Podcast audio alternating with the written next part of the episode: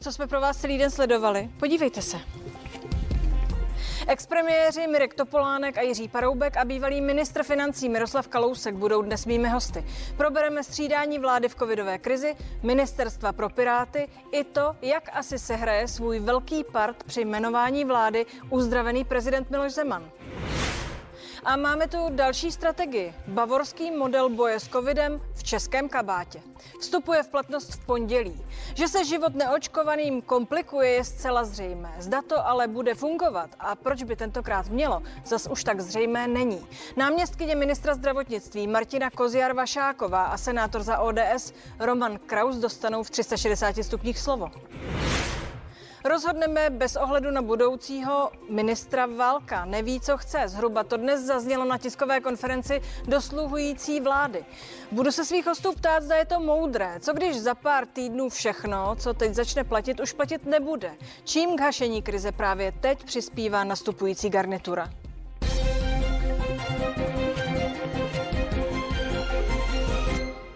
Testy jako průkaz končí. Už jen očkování nebo 180 dnů od prodělání nemoci COVID-19 budou propustkou za zábavou. Od pondělka jen očkování a uzdravení, tak budou moci do restaurací, tělocvičen, do divadla nebo kina. Taková jsou nová vládní pravidla. Vláda přitvrzuje, od pondělí se neočkovaným výrazně stíží život. My jsme se inspirovali takzvaném bavorském modelu bez očkování nebo prodělané nemoci COVID-19 se lidé nedostanou do restaurace na hromadné akce, do fitness centra, hotelu nebo kadeřnictví a dalších služeb. Tady se zkrátka vypouští možnost prokázat se testem, bude možné se prokázat pouze očkováním nebo prodělanou nemocí a kontrola bude stejná jako do posud. Primární kontrola samozřejmě musí probíhat na úrovni provozovatelů restaurací, organizátorů hromadných akcí. Kdo nařízení poruší, hrozí mu pokuta 10 tisíc korun nebo ve správním řízení až 3 miliony. Výjimku z opatření mají děti do 18 let, také ti, kteří se nemohou ze zdravotních důvodů očkovat a také rozočkovaní, kteří čekají na dokončení vakcinace. Jím bude hrazeno 5 PCR testů eh, v měsíci. Připomínám, že PCR test je eh, platný 72 hodin u osob, které jsou očkovány. Tam eh, stejně jako do posud vlastně jsou to dva eh, testy PCR v měsíci, které mohou využít třeba pro cestování. Kvůli rušení testů se do křížku z vládu v demisi dostal kandidát na ministra zdravotnictví Vlastimil Válek. Podle něj a expertů takzvaného anti-covid týmu nemůže systém, který vláda schválila, fungovat. Pokud my bychom se dostali do vlády, tak zavedeme funkční model, jehož součástí bude i uznávání PCR testů za přesně daných a definovaných podmínek. Vláda chce zpřísnění motivovat k očkování. Mezi odborníky jsou ale stále neschody, nakolik bude zavedení bavorského modelu přínosné. Je to spíše takový vklad do budoucnosti, než eh, že bychom si mysleli, že nám po týdnu začnou výrazně klesat ta čísla. To si myslím, že by se mohlo teoreticky stát jenom po nějakým tom eh, lockdownu, jinak to, to možný eh, není. Myslím, že smyslem je opravdu přesvědčit ty lidi, kteří končí v nemocnicích a na jibkách, to znamená především starší spoluobčany, že pro ně je vakcína užitečná a prospěšná. Kabinet v demisi dnes oznámil také plošné testování školáků jednou týdně. Stejně často se budou testovat i neočkovaní zaměstnanci. Pro firmy se počítá s kompenzacemi. Vláda chce, aby zpřísněná opatření trvala až do února. Jan Socha, CNN Prima News. Martina Koziar-Vašáková, náměstkyně ministra zdravotnictví pro zdravotní péči a senátor Roman Kraus ODS, člen antikovid týmu Koalice Spolu. Jsou se mnou ve vysílání oběma. Dobrý večer. Dobrý večer. Dobrý večer vám i divákům. Paní profesorko, teď se ptám z logiky věci. Proč ta opatření v této situaci vstoupí v platnost až za čtyři dny? Není to zkrátka vzhledem k tomu, co sledujeme, eh, velmi pomalé? Já si myslím, že je to vůbec nejrychlejší, jak to jde, protože ono to nejde tak rychle zprocesovat stran udůvodnění, protože určitě víte, že musí být respektován při každém opatření právní rámec České republiky. Čili každé to opatření je rozpracováno a musí být samozřejmě odsouhlaseno ve své konečné podobě vládou. Ono se to prostě ani rychleji stihnout nedá. My jsme na těch eh, opatřeních pracovali vlastně během celého zítřka a ještě dneska jsme to dolaďovali s Radou vlády pro zdraví zdravotní rizika a e, diskutovali jsme to s antikovid týmem. Jinými slovy, vy teď tímto říkáte, že tato pravidla už jen tak soud neschodí, protože je to dobře připravené? Doufám, že ano, mysleli jsme na všechny aspekty. Ta pravidla mají trvat do konce února. Vidíte tak daleko, jak bude vypadat naše situace v únoru? Myslíte si, že bude po všem? To si určitě nemyslím a já vždycky říkám, když se mě někdo ptá, jak my a covid, já říkám, ten virus my nepřeperem jako virus, on tu s námi bude a ten náš závod s ním je eh, závod prostě nás jako člověka biologického systému versus tomu versus virus. Takže my se musíme stát vůči němu imunním jako jedinci, jako společnost, abychom přežili s co nejmenšími ztrátami. Takže eh, já si myslím, že eh, možná v únoru bude lépe, ale nelze, pokud bychom kopírovali scénář z minulého roku, bude méně hospitalizovaných a méně mrtvých, v to pevně věřím, ale ještě, myslím, v únoru bude trvat eh, vlastně ta pandemie, když třeba, pokud budu velký optimista, bude na ústupu. V současné době máme opravdu velký rezervoár viru eh, v populaci a nedá se předpokládat, že bychom ho dokázali my nelikvidujeme virus, ale že bychom dokázali se s tím vyrovnat tak brzo navzdory všem opatřením. Ale my chceme těmi opatřeními říci, že v centru je to jediné, co my vidíme jako nejefektivnější opatření, a to je vakcinace. Čili my musíme v této době i preferovat vakcinaci a není to proto, že bychom nějak vyčlenovali nebo neměli rád, rádi ty nevakcinované. Je to proto, že musíme více chránit, protože jsou více náchylní k infekci a také ji snáze přenášejí. To je z těch opatření zřejmé a neustále se to opakuje. Pane senátore Krauzi, nově platná nařízení jsou jasná, je tam nicméně spousta výjimek, které jsou jasné, zdánlivě nemají být ještě mnohem jasnější podle vás?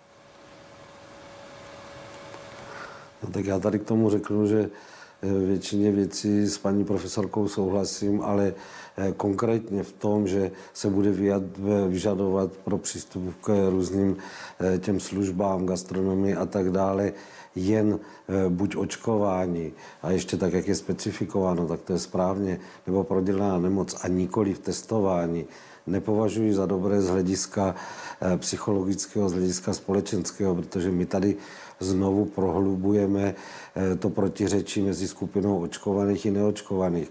Samozřejmě, že všichni se snažíme těm neočkovaným vysvětlit a přimět je k tomu, aby se očkovali, ale nemyslím si, že toto je vhodný nástroj. A když by skutečně eh, podle těch pravidel, s kterými jsme souhlasili, to znamená platnost PCR testu maximálně 72 hodin byli takto testovaní, tak rozhodně by nebyli více rizikovější, více vystavení infekci a těžkému průběhu, protože zkrátka a dobře jsou testovaní a e, nebyli by infikovaní. Takže toto je věc, kterou já e, a vůbec my teda jako náš antikovid tým jsme nesouhlasili, ale samozřejmě toto rozhodnutí, které vyjde v platnost, respektovat budeme, ale náš názor na to byl eh, odlišný. Co tím, eh, pane senátore, říkáte? K těm PCR testům se vrátíme podrobněji za malou chvíli, ale ta opatření mají platit do konce února. Vzhledem k tomu, co říkáte, se z toho dá vyvodit, že vzhledem k tomu, že vás nevyslyšeli, a co se týče těch PCR testů,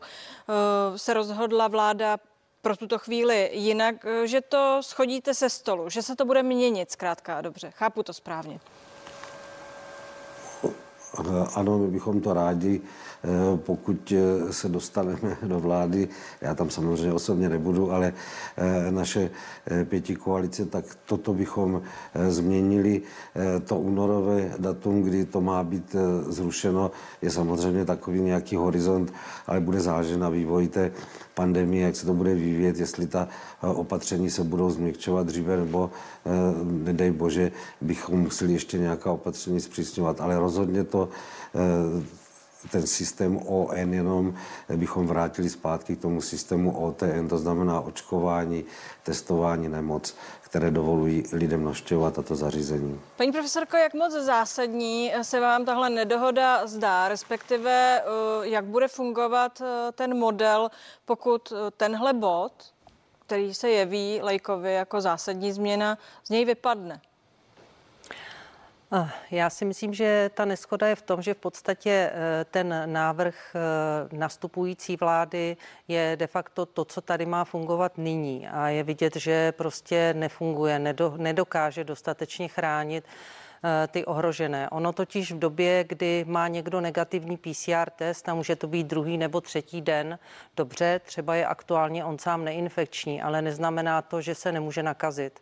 Eh, takže eh, řekla bych, že stále to riziko trvá a vzhledem k tomu, že si to samé uvědomuje i řada jiných evropských zemí, jako třeba naše sousední Rakousko nebo Německo, eh, tak zřejmě to považují ostatní za velmi důležitý protiepidemický krok, pokud OTN selhalo.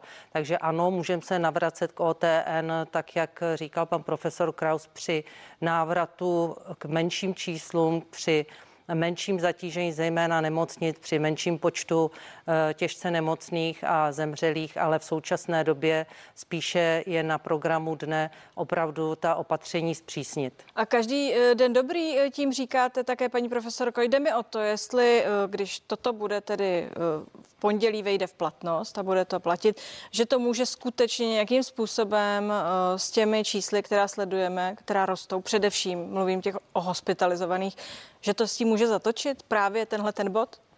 Uh. Samozřejmě nedělali bychom opatření, kdybychom si nemysleli, že eh, nebudou mít efekt. To je nesmysl. Eh, ale že by byl jednoznačně okamžitý efekt na hospitalizace, to se skutečně očekávat bohužel nedá. Ta virová nálož populaci je daleko vyšší než to, co vidíme z těch čísel pozitivních. Musíme si uvědomit, že, rad, že řada lidí, kteří třeba když jsou symptomatičtí, na test nedojdou. Čili ten půl infikovaný populace nám prostě říká, že ještě relativně hodně lidí skončí v nemocnici, i když my se tomu snažíme bránit tím, že těm rizikovým aplikujeme monoklonální protilátky a snažíme se tedy zabránit, udělat ten poslední krok před uh, vraty nemocnice, abychom nezaplavili jipy a nebyli, neměli bychom rizikový scénář, který by postihl zdravotní stav vlastně obyvatelstva celé České republiky republiky, nejen ze stránky covidu, ale bohužel třeba i nedostupností péče v ostatních diagnózách. Takže eh, toto berme prostě jako opatření, které stejně by se promítlo až, eh, dejme tomu, nejdříve za 14 dní. Tedy za 14 dní, řekněme 6. prosince, hmm. protože 22. listopadu vstoupí tato pravidla v platnost, bychom mohli vidět, eh, jestli to funguje. A teď mě ještě řekněte, paní profesorko, za jakých okolností to, co dnes vláda schválila a v pondělí vstoupí v platnost, bude fungovat? Jaké má být to nastavení, aby to opravdu, opravdu začalo fungovat a něco jsme 6. prosince viděli? No, eh, musí to fungovat nebo bude to fungovat pouze za podmínky, že to lidé budou dodržovat a že to někdo bude kontrolovat. Já si myslím, že hlavní selhání toho systému OTN, který platil v podstatě doteď, bylo to, že zhusta nebyl dodržován eh, jednak samotnými lidmi a jednak tím, že prostě nikdo eh, to nekontroloval. Takže důležité samozřejmě je, aby Jednak si myslím, že je dobré, aby lidi to vzali takzvaně za své, protože eh, jsou země, kde se striktněji ta pravidla dodržují. Já jsem třeba mluvila s thajskou paní velvyslankyní, kde ta mentalita lidí je poněkud jiná. Takže oni mají menší přístup k vakcíně, chtějí být všichni vakcinováni, odpůrci vakcinace tam nejsou, vakcinují se a ještě k tomu dodrží hygienická pravidla. Takže oni mají. To je pro vás ideální svět, paní profesorko. Ano, ideální svět. Já nejsem žádný policajt, ale eh, když někdo poslouchá rozumem, neposlouchá rozumem, uvědomuje si, co je pro něj správné, tak to považuji za eh, to nejlepší. A oni mají v podstatě kolem 10 tisíc mrtvých a mají 65 milionů obyvatel, takže jsou na tom podstatně lépe. Takže já si myslím, že eh, prostě dodržování toho v České republice, kdyby fungovalo tak, bylo by ta značka ideál, ale bohužel. A teď je ta otázka, je jak to udělat. Pane senátore Krauzi, eh, za nějakých pár týdnů tohle bude na vás. Za jakých okolností nová pravidla, ať už do nich zahrnujeme PCR testy či nikoli, eh, můžou fungovat?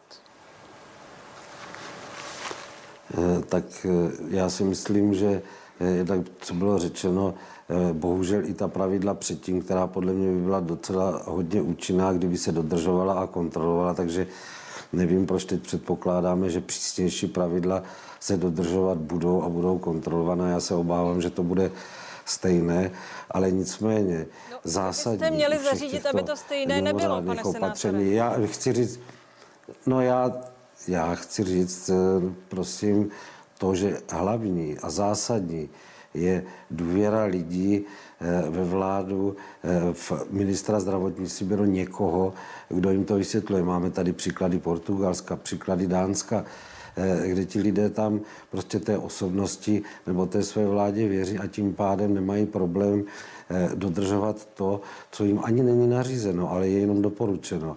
A u nás bohužel od začátku z mnoha důvodů eh, ta důvěra poklesla a eh, je to můj eh, osobní individuální pohled, kde na začátku byla mnoha silová asilácká prohlášení, máme všeho dost, dovezeme vám osobně roušky, máme dost ochranných prostředků. Nebylo tomu tak. A e, v celé další potom běhu té pandemie se tyto situace opakovaly, e, proto lidé už e, nevěřili ničemu, nevěřili ani tomu, že očkování je účinné a to je vždycky živná půda pro nejrůznější Dobrá, je to srozumitelné. Promiňte, že vám do toho, pane senátore, skáču, ale co se tedy teď změní? Čím to změníte? Bude to nová tvář, ať už to bude no minister zdravotnictví nebo někdo Vláda jiný? naší pěti koalice bude mít větší důvěru z mnoha důvodů. Eh, to není o osobě jako takové, ale o celé vládě, o celé atmosféře. A eh, já jsem zcela přesvědčen, že tato vláda která nastoupí, prostě bude mít větší důvěru, protože se od začátku chová jinak, eh, otevřeně vysvětluje lidem, neříká mi jasně zvítězíme, ano, je to problém, jak říkala paní profesorka, Eh, prostě eh, příroda se takto chová, virus se přizpůsobuje podmínkám, snaží se přežít, mutuje, mění se, proto i očkování je v tuto dobu méně účinné, než jsme předpokládali, protože už je to jiná varianta viru, ale my to říkáme otevřeně. Nikdo tady říká, my zvítězíme teď, jak nastoupíme k vládě, tak do 14 dnů je pokoj. Absolutně ne. Proto apelujeme na lidi, prosím, eh, ta opatření, která jsou ať už dřívější nebo současná, dodržujte je, protože opravdu vás to chrání a chrání to vaše blízké. Ještě k tomu je, eh, chci říct k tomu OTN, to není jenom eh, diskuze o tom, jestli mohou nebo nemohou být testování, ale ti lidé mají další eh, jiné opatření, to znamená ty běžná hygienická, eh, hygiena rukou, rozestupy a roušky v našem podání respirátory typu FFP2, takže to je daleko širší ta ochrana a proto my si dovolíme říct, že testování nebo nemoc nebo očkování by stačilo pro vstupu do těchto zařízení. Eh, děkuji pro tuto chvíli. Prosím, zůstaňte eh, se mnou a pojďme se společně podívat na bavorský model v českém kabátě, ale pohledem sociologa. Už je s námi Martin Buchtík, ředitel STEM, člen MESES. Dobrý večer. Dobrý večer. Pane Buchtíku, znovu se to operuje modelem, eh, který ale dostane český střih. Tentokrát je to uh, model z Bavorska. Jak srozumitelné to celé podle vás je? No tak eh, ten bavorský model, jak se tomu říká, je vlastně tak trochu jako kdybyste přinesla, objednala si svíčkovou a dostala jste suché knedlíky. Je vlastně nejasné, jak se bude dál vyvíjet, my přebíráme nějaké body, nějaké prvky z toho bavorského modelu, ale hodně máme celý systém tak, jak je, jak, jak leží a běží. Chybí tady úplně motivace lidí k tomu zůstat doma, to znamená proplácet ošetřovné, proplácet nemocenskou v plné výši toho platu, který na člověk nárok už pracuje a mnoho dalších věcí. Není jasné, jak bude vypadat třeba testování ve školách a podobně. Eh, jak moudré vlastně je upravovat něco, co nějak v té kompletní verzi, v celém tom balíčku někde funguje? Teď mám na mysli, eh, ono to funguje venku jako celek a když se z toho něco vyjme, něco se tam nedodá nebo se tam dodá nějaké další specifikum, má to uh, dál smysl? Velmi často to smysl v podstatě nemá, protože, že opravdu ty věci fungují jako jednotlivosti, ale fungují jako nějaký celý systém. Na druhou stranu vždycky ta společnost je nějakým způsobem provakcinovaná, má nějaký ekonomický výkon, je organizačně schopná nějakých věcí, takže ty, eh, ty na to jsou samozřejmě složitější.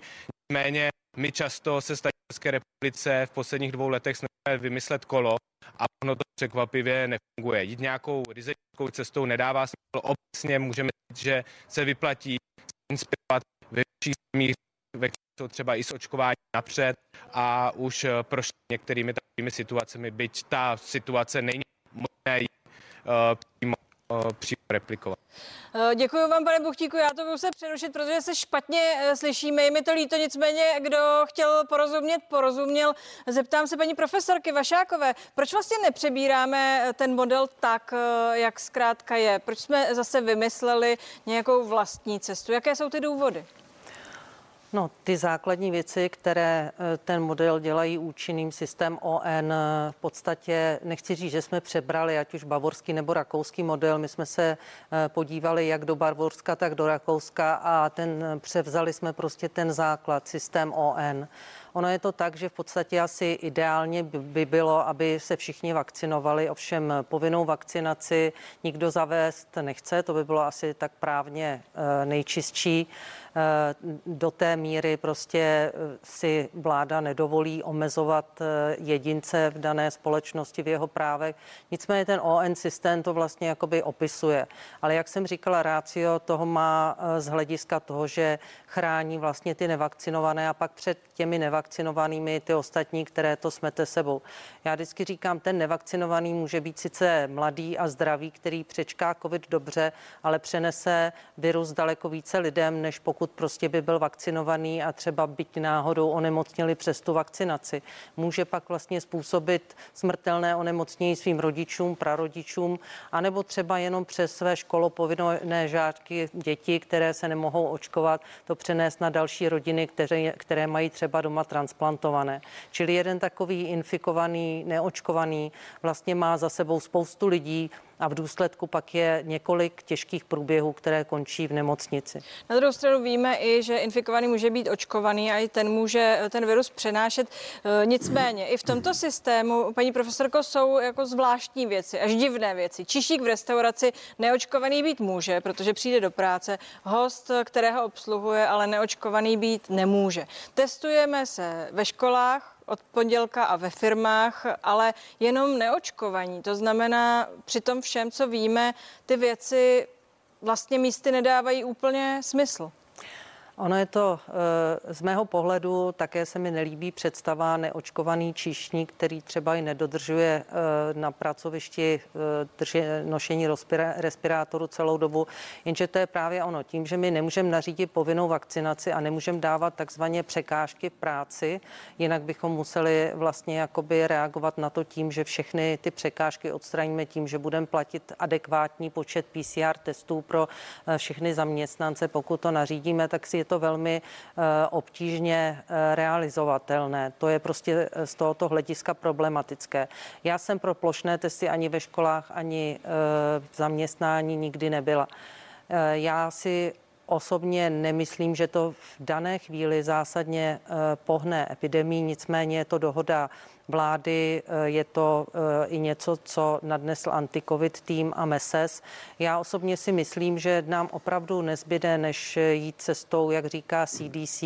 Prosím, testujme podezření na covid, čili lidi se symptomy, léčme covid jako nemoc, dělejme epidemiologická šetření a trasování kvůli covid a v současné době tedy to, co musíme eh, zavádět, tedy ON systém kvůli té extrémní virové nálože a nutnosti ochrany části populace. Ale ale pořád se vracíme k tomu jedinému. Zatím prostě to, co má nejzásadnější evidenci v boji proti COVID, je vakcinace a zde to zatím tedy prohráváme. Pane senátore, eh, jsou ty důvody, proč jsme nepřevzali nějaký funkční, doložitelně funkční model, tak jak je čistě třeba legislativní, anebo eh, je tam něco, co je naše epidemické eh, specifikum, o němž prostě od začátku víme. Když bych se zeptala úplně jednoduše, jsme v něčem jiní než Bavoři, co se epidemie týče? Tak já si nemyslím, že jsme v něčem jiní než Bavoři, ale jsme možná jiní v tom, o čem tady hovoříme, eh, že je tady větší rezistence vůči eh, jakýmkoliv vládním nařízením a je to spojené s tou důvěrou a tak dále. Jinými slovy, my jsme prostě nechtěli v tom našem doporučení nějak prohlubovat ještě rozdíly mezi těmi dvěmi skupinami očkovaní a neočkovaní, kteří už tak teď, a vidíme to zvláště na sociálních médiích, se k sobě, k sobě chovají docela dosti neurvalé a používají silná slova. Takže to byl i jeden z důvodů, eh, a taky to, že jsme přesvědčeni, že skutečně ten přechod z toho OTN na ON nebude mít žádný významný eh, dopad na počty nemocných, na počty těžkých průběhů a naprosto zásadně a v tom 100% s paní profesorkou souhlasím, prostě očkování, očkování, proto jsme i dneska na antikovid týmu probírali, jakým způsobem můžeme dosáhnout vyšší proočkovanosti, problematiku očkování dětí, jak dát eh, k dispozici více mobilních týmů, lépe informovat ty neočkované praktickými lékaři a tak dále a tak dále. V tomto jsme všichni naprosto zajedno a my teďka vlastně řešíme tady těmito mimořádnými opatření, ať už jsou jakákoliv, to, že jsme nedokázali tu naši společnost eh, proočkovat více, že jsme nedokázali smysluplně vysvětlit potřebnost toho očkování a jeho prospěšnost. A teď už vlastně řešíme jenom následky a já jsem opravdu přesvědčen, že tady ten přechod na to ON nebude mít nějaký zásadní, zásadní dopad. Byl bych rád, kdyby to tak bylo, ale nemyslím si to. Eh, paní profesorka, proč vlastně už dnes, vzhledem k té situaci, eh, nebyla nějakým způsobem vůle omezit hromadné akce? Prostě na rovinu říct, teď se nehodí, aby se někde scházelo tisíc lidí, očkovaných, neočkovaných, jakýchkoliv. Zkrátka zamezit přístupu těm neočkovaným, například do obchodních center, jako to mimochodem dnes udělali na Slovensku a všichni čekají, co to tedy uh, vlastně na tom Slovensku udělá. Pro, protože pokud tohle, uh, co teď řešíme a co od pondělí bude platit, nebude eh, stačit a neukáže se 6. prosince, že eh, to je nějaká zásadní věc, nějaký game changer, tak potom nás tohle přeci nutně čeká. Nevím, jestli to nutně čeká. Zatím z úst pana ministra zaznělo nedoporučení hromadných akcí, nikoli tedy e, omezení ve smyslu ať už počtu osob na akci nebo e, vůbec zákazu konání akcí. No, ale obě víme, že ale z ministra systém... je to trošku už teď komická věc, to zkrátka nefunguje, to už je vyzkoušeno dávat důraz na uh, nedoporučení, tedy Potom se ptám, jestli to není odvaze teď eh, říct, že 14 dní, měsíc budou ty restrikce tvrdé a pak se uvidí. Protože možná to necháte na ty, co přijdou. Já nevím, já to na nikoho nenechávám, já s politikou nemám nic společného, eh, krom toho, že se tedy kolem mě mění ty lidé, kteří na ministerstvu jsou. Já e, říkám jenom o odborných věcech. Samozřejmě, e, když už máme omezování nebo zavírání těch hromadných akcí, to už jsou potom opatření e, neselektivně lockdownová. A zatím si myslíme, že v podstatě omezení těch akcí na ON Eh, už samo o sobě znamená významné snížení rizika, že se zde bude eh, přenášet infekce, ale samozřejmě je možné, že dojde i k tomu, že eh, tyto akce se budou muset vlastně omezit úplně. Ale nejsme nyní v nouzovém stavu, nikdo si nepřeje zřizovat nebo zavádět znovu nouzový stav, takže prostě zatím ON systém de facto bude svým způsobem limitovat i ty akce, které jsou pořád ještě plánovány. Pane Krauzi, uh... Řekněte mi, eh, doporučení, důrazné nedoporučení ministra zdravotnictví, to je něco, co tady v této zemi zjevně eh, nefunguje. Uděláte něco pro to, aby to fungovalo, aby to zkrátka dobře nemuselo být psáno, ale dáno, ale aby bylo něco řečeno a ti lidé to respektovali. Je to eh, podle vás tahle ta moc eh, eh, v rukou pana ministra Válka? Tak toto není nikdy v rukou jednoho člověka, i když příklad portugalského admirála možná nám dává návod, že to může tak být, ale je to to, co už jsem říkal, já se nechci opakovat jak kolovrátek, Prostě ta nová vláda, která nastupuje hned od začátku, musí získat důvěru a myslím si, že proto má obrovský potenciál, protože od začátku eh, všichni členové budoucí vlády, ale eh, všichni politici těchto pěti stran říkají pravdu, eh, nevyhýbají se tomu, že některé věci prostě neumíme udělat, nevíme přesně a přiznáváme to a já doufám, že toto je ta cesta, kterou získáme důvěru lidí zpět a budou nám věřit to, co jim doporučujeme. Možná jsem naivní optimista, ale já tomu stále věřím. No a když se zeptám tedy na rovinu, počítáte s tím, že se může reálně stát, že ta opatření, která nám dnes připadají tvrdá, vy budete muset ještě přitvrdit? Ano, stát se to může, říkám to otevřeně. Uvidíme, jak se ta epidemie vyvíjet bude a pro nás ty hlavní parametry jsou zátěž zdravotnických zařízení. Naštěstí tady v této vlně nebo v této periodě to není proporcionální nárůst počtu hospitalizovaných a v těžkém stavu k počtu pozitivně testovaných. Tady, byť to není dostatečné, se projevila účinek té proočkovanosti být i nízké. A já doufám, eh, že se to během 10-14 dnů eh, ta křivka exponenciálně postupně začne zmírňovat, oplošťovat a že zase zdravotnický systém svými kapacitami, které jsou dneska limitované hlavně, hlavně personálně, že to zvládne. A já doufám, že to bude perioda poslední, protože kromě toho, že se budeme snažit eh, skutečně dosáhnout vyšší proočkovanosti, také ošklivé slovo, tak už se objevují léky antivirové, které už například malnupiravir se používá ve Velké Británii, které řádově v měsících budou k užití a myslím že společně s očkováním tyto nové léky Eh, tu epidemii eh, zastaví do té míry, že se z toho stane sporadické onemocnění, tak jak z jiných dalších vírových onemocnění. Paní profesorko, tenhle lék to může asi změnit nějakým způsobem hru, ale ještě tady není, pokud se nepletu, eh, je v Británii, k nám by mohl přijít někdy začátkem roku, tedy tuto akutní fázi eh, to řešit neumí. Jak to podle vašeho odhadu bude dál vypadat u nás v zemi v příštích dnech a týdnech? Předpokládám, že eh, máte nějaké ty grafy, které jsme v těch nejdramatičtějších eh, verzích už předčili. Ano, eh, já jenom chci říct k molnupiraviru, ono to není takový zase zázrak, je to sice účinné antivirotikum, ale musí se nasadit úplně včas v počátečních fázích, čili musí být nasazen už praktickým lékařem v terénu, protože pak má tu potenci snížit eh, pravděpodobnost eh, toho těžkého průběhu onemocnění. My v současné době k témuž u rizikových používáme monoklonální protilátky, což je tedy dražší, ale také efektivní způsob.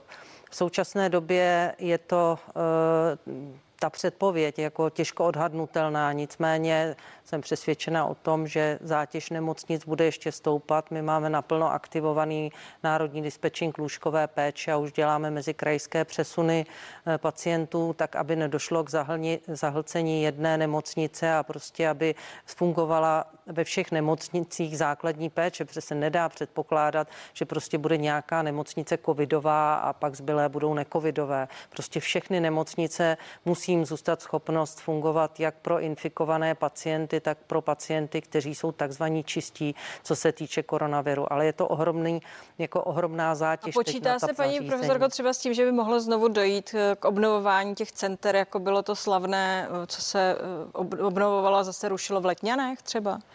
Eh, já si myslím, že k tomuto nedojde. To byl umělý koncept. A kdo by tam hlavně tedy dělal, protože v současné době zdravotníci jsou vytíženi absolutně naplno. Uvědomme si prosím, že krom péče o stoupající počet nemocných, vlastně oni musí zajišťovat očkovací místa, eh, pracují zdravotníci v odběrových centrech, všichni toho mají takzvaně plné zuby, těch nemocných přibývá a ta práce s těmi eh, nemocnými eh, v podstatě je vysoce riziková.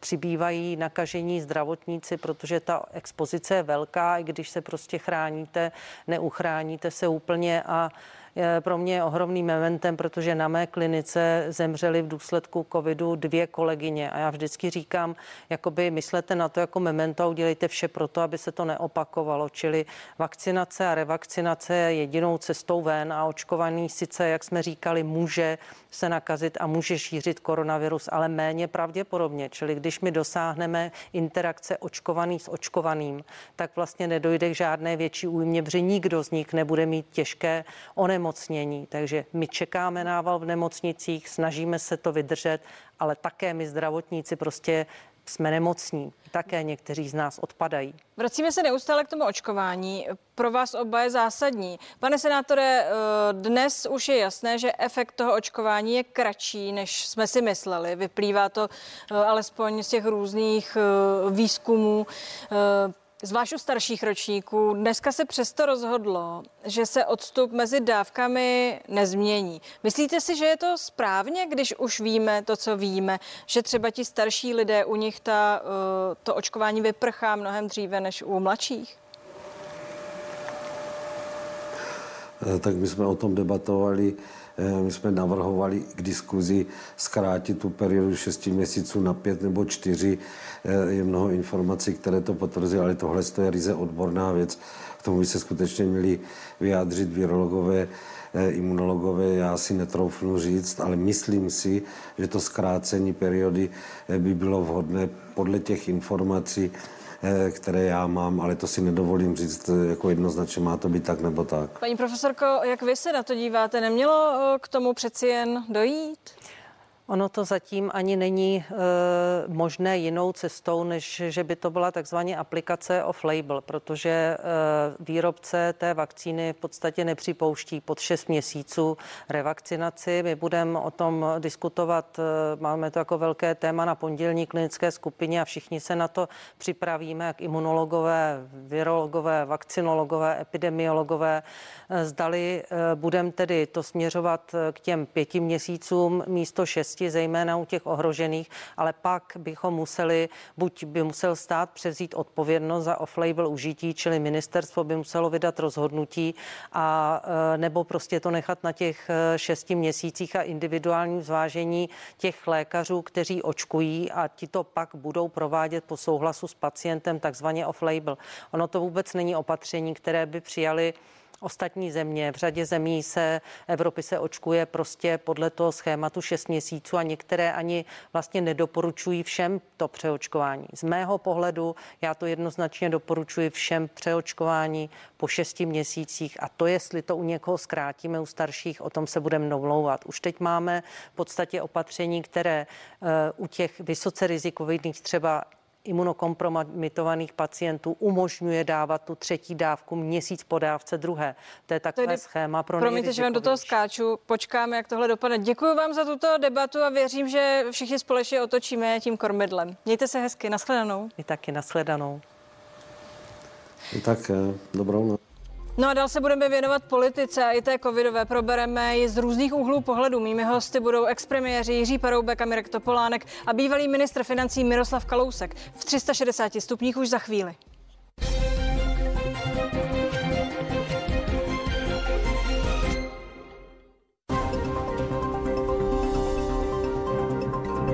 Slavnostní premiéry, bonusové materiály z natáčení seriálů, exkluzivní záběry do zákulisí televizního vysílání, vaše oblíbené tváře na place i pěkně v soukromí, ale